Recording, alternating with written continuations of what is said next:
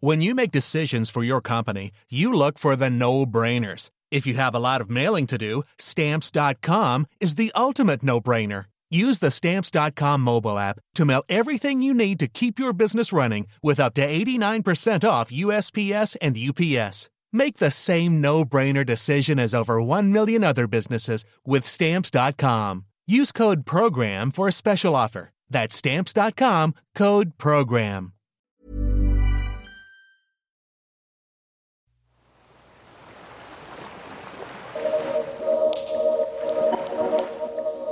I'm Helen Scales, And I'm Shay Rhodes. and this Is Earth Unscrewed?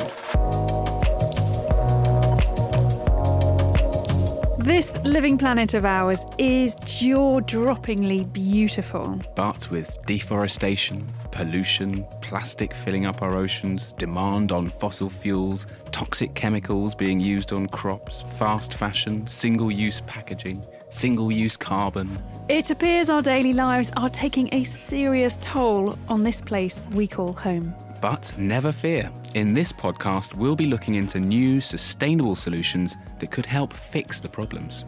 And hopefully unscrew the planet.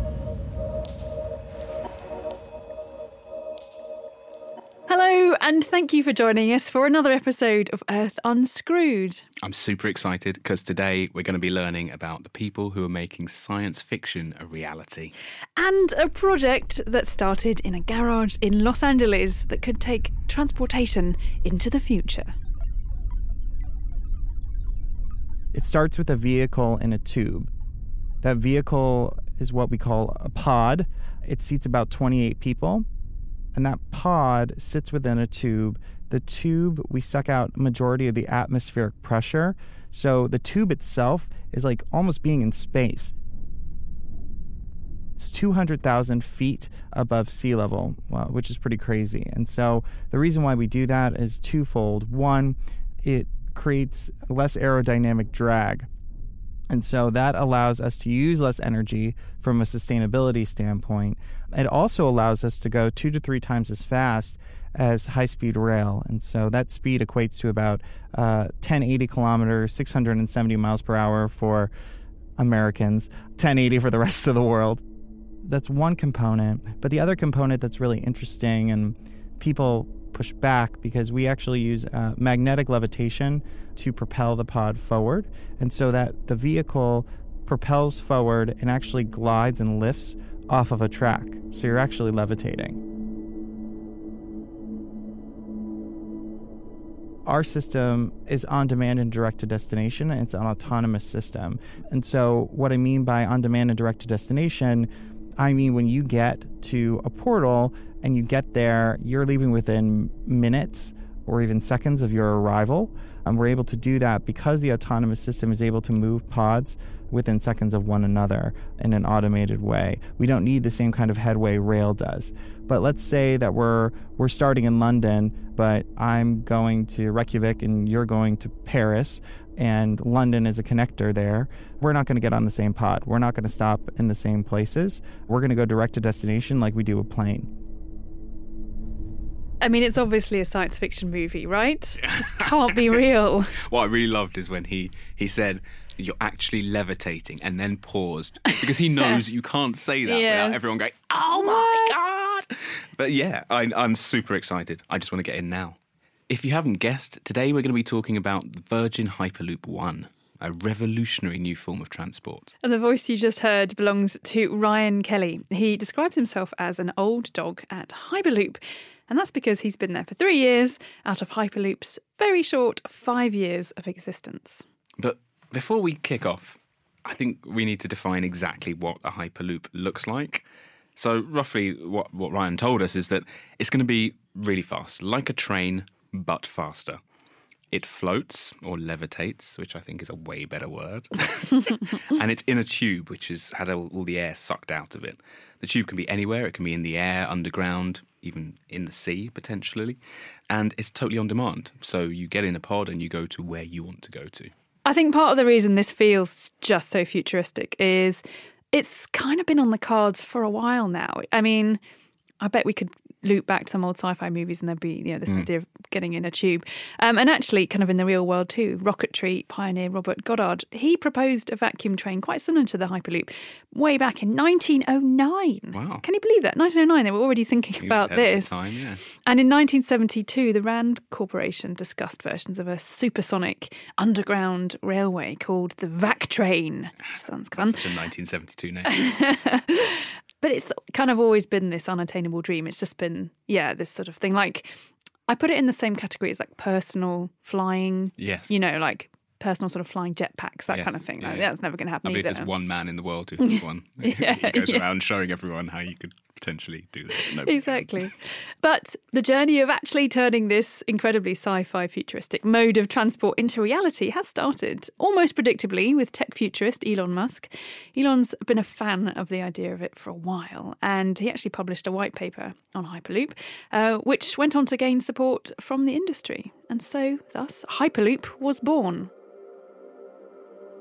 The momentum has been really exciting. And so, from a garage to over 200 plus people in our Los Angeles HQ to having a test site called DevLoop outside of Las Vegas, we've made some pretty huge strides.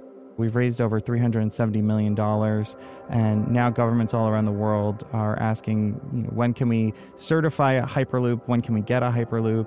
When can we start moving passengers and cargo in a more sustainable way?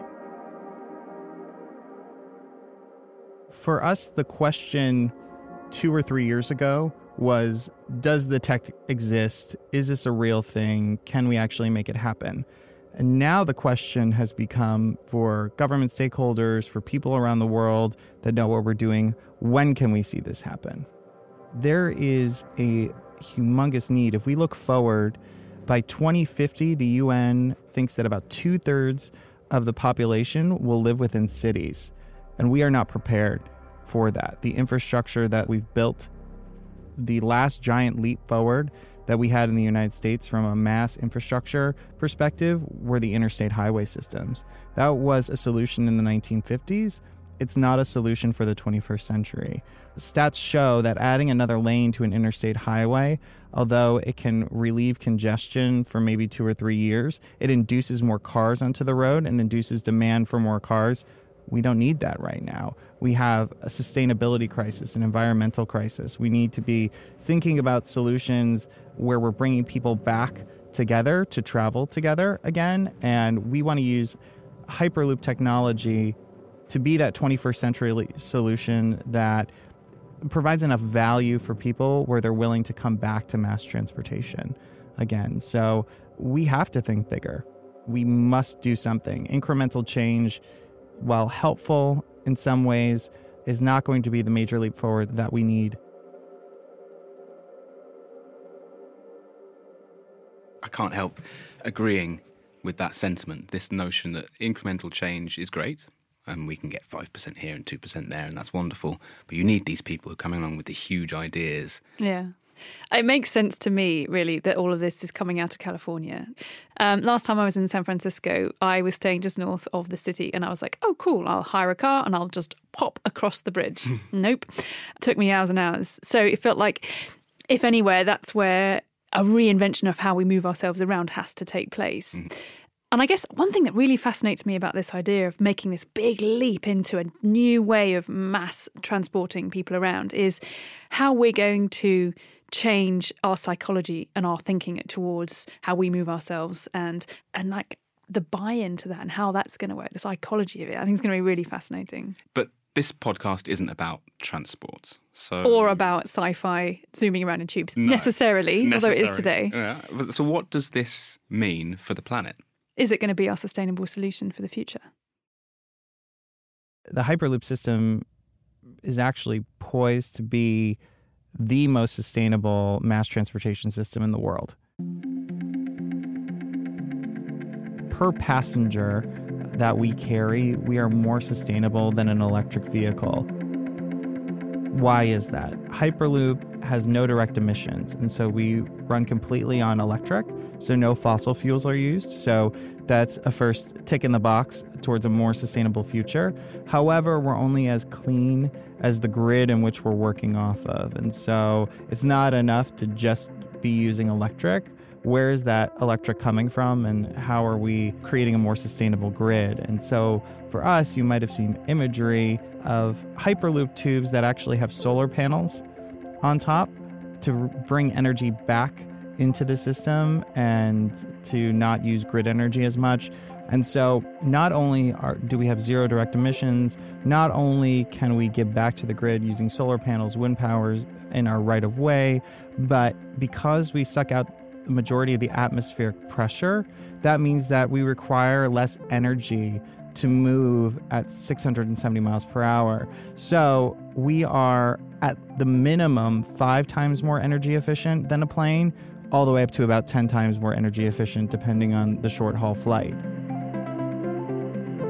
If you were doing a short haul flight from San Francisco to Los Angeles, uh, and you were doing that daily, we would be able to go just as fast and get you there actually quicker when given security issues and things like that, but at a rate that's probably closer to 10 times more energy efficient. And those things add up. Compound on top of that, getting people out of their cars, that would have an immense impact on some of these really populated city to city connectors. And so the value proposition of what we're trying to do with Hyperloop is connecting cities like metro stops. And I'll give you a great example of this. Between Mumbai and Pune, which is a route where we signed with Prime Minister Modi and Sir Richard a framework to build agreement. We're looking at this route and we estimate that we can move about 16,000 passengers per hour, which equates to about 150 million trips per year. Imagine what that does to take cars off of an interstate highway between Mumbai and Pune that is already at max capacity. So that equates to about 150,000 tons of pollution taken out of the air per year between Mumbai and Pune. It is absolutely massive.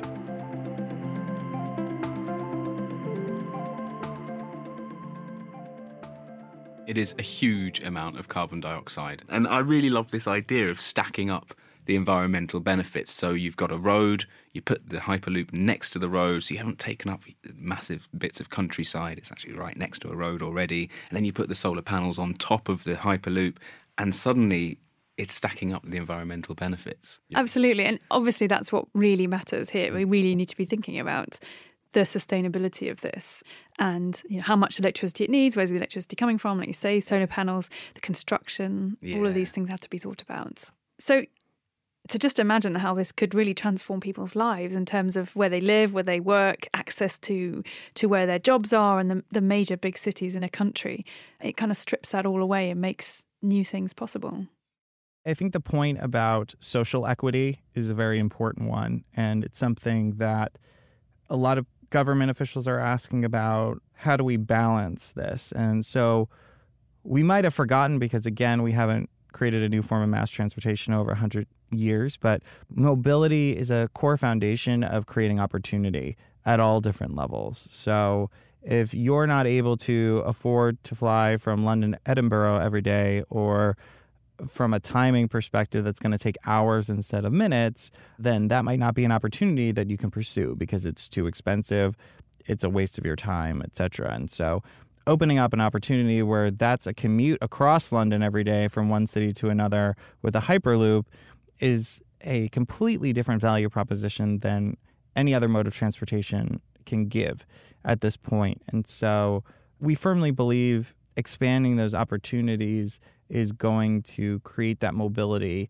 not only physically but also socioeconomically as well for people. And so that's something that's really exciting to us. Uh, something like this has the potential to change the world. And so that's what gets us out of bed every day and something that we're we're very excited about and and why we don't sleep and are constantly just uh, creating and building and trying to climb this mountain but it's going to be one worth climbing when we get to the top for sure. Listening to Ryan just there, made me realise that actually I have an example. We have an example in our lifetimes of this. They put a tube under the channel and linked England and France. Yeah. And we both use that Yeah. regularly. Yeah, yeah. It has transformed our lives. I remember watching on, I guess it was like Saturday morning kids TV and watching them break through the last Yes, bit. I Did you that watch bit. that? Yeah, yeah, and they I shook hands. loved Do you it. remember? And, they And put- everyone wasn't sure if the French would use centimetres and we would use inches and they'd end up in a different place. But yeah. I basically also want to know. My big question is in all of this: um, is it going to be a clear tube, and can we see out of it? I love it. I love it. Also, will I feel the wind moving through my hair? I feel, will I float a little bit in the pod? I don't know. Uh, yeah, all of these things are really impressive sounding. But there's still the kid in me that just wants to know what it's going to be like to Yeah, go through this tunnel at 670 miles an hour.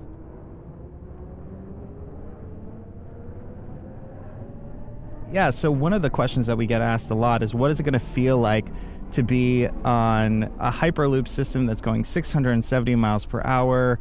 How is this going to be comfortable? But if you take a step back, we get on planes every day that go 670 miles per hour, right? But I'll even go further than that and say it's going to be more comfortable than a plane for a couple of reasons. One is we control the weather inside the tube. And so the idea of turbulence doesn't exist within a Hyperloop system. So it's truly going to be one of the most boring and efficient rides. it's not a roller coaster. For all of you science and engineers out there that are really interested in this, it's going to be about 0.2 Gs, is what you're going to feel as a passenger when you propel out, which is basically a train coming out of a station. It will be very seamless and effortless, and comfort is definitely something that we're looking at. But again, we haven't seen a new form of mass transportation in over 100 years. It's scary. It's coming a lot faster than, than people might think it is. So we need to get, get everyone comfortable. Okay, so let's put aside all of this futuristic sci fi talk. Um, because as Ryan alluded, Hyperloop could become part of our lives uh, quite a lot sooner than we might imagine. the number one marketing question and communications question that I get asked all over the world is when can I ride this thing? And uh, it, the answer is sooner than you think, in years, not decades. And so it's tough because I think that sometimes, and especially the millennial generation, and I'm a part of that generation as well, so I'm not hating on millennials, but the digital revolution has caused us to be able to get things on demand exactly when we want them. And so when there's a new product that comes out, whether it's you know a new new filter on a, a social media app or a creation of a new app or something like that, those are fundamentally different things and startups than what we are, right? We're talking about going from a DevLoop track where we've proven the technology to regulating and certifying a new mode of transportation for passengers and cargo, something that hasn't been done in over 100 years. And so that is a big mountain to climb, and we're only four and a half years old. And for us to have gone from being in a garage to meeting with governments and government officials, people that are running countries, federal DOTs, talking about, and I was in DC a couple weeks ago, the House just passed in the United States funding to support um, new and emerging transportation technology in the DOT. And at the core of that is Hyperloop. And to get that kind of attention, uh, being such a young startup, is huge. We're expecting the first system to be up and running before 2030, so by the end of 2029.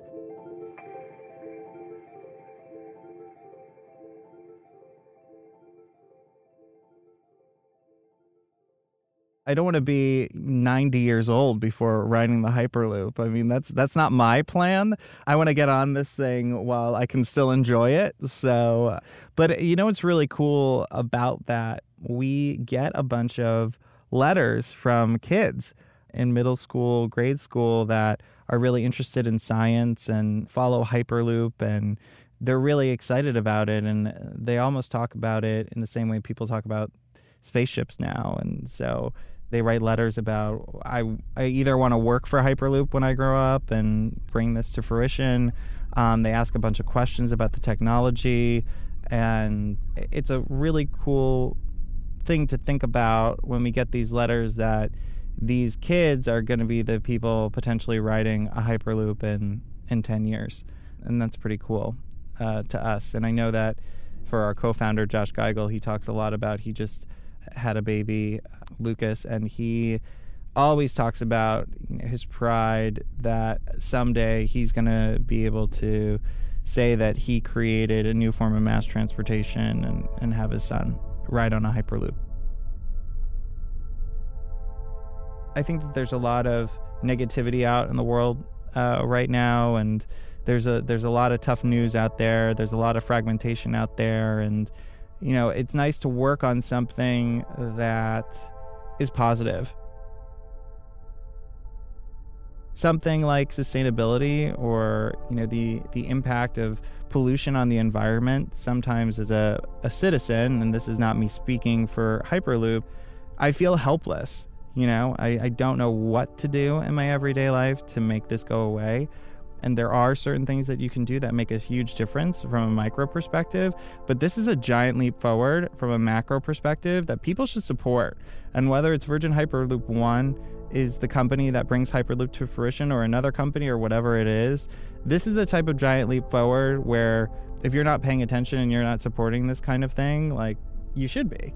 I think listeners should know that there are a lot of people out there that are, are working to try to solve some of these issues. So stay positive.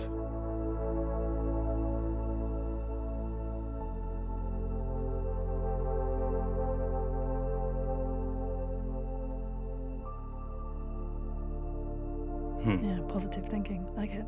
Definitely. Yeah. Definitely. I, I mean, it, it, makes sense that all these kids are writing to them. It's yeah. such a, a fantastic vision, you know, yeah. and to be able to tell them again something that didn't really happen much in our lifetimes to be able to tell them that you will see this not just in decades mm. but soon very soon. It will happen.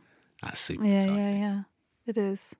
Awesome. Well i think this just remains for us to say a huge thanks to ryan kelly for introducing us to these ideas of, of the transport of the maybe not so distant future. And thank you for listening to earth unscrewed if you've enjoyed listening to any of the themes we've been talking about today, uh, then we've included some links in the description. To keep in the loop, pun intended, and find out when you'll get to shoot down a vacuum tube at 670 miles an hour, then follow Ryan and the team at Hyperloop1 on Twitter. That's spelled O N E. To follow the series, don't forget to subscribe. And please do remember to rate and review. It really helps us to get these incredible stories out there. Until next time, I'm Helen Scales. And I'm Shay Rhodes. Thanks for listening. Bye.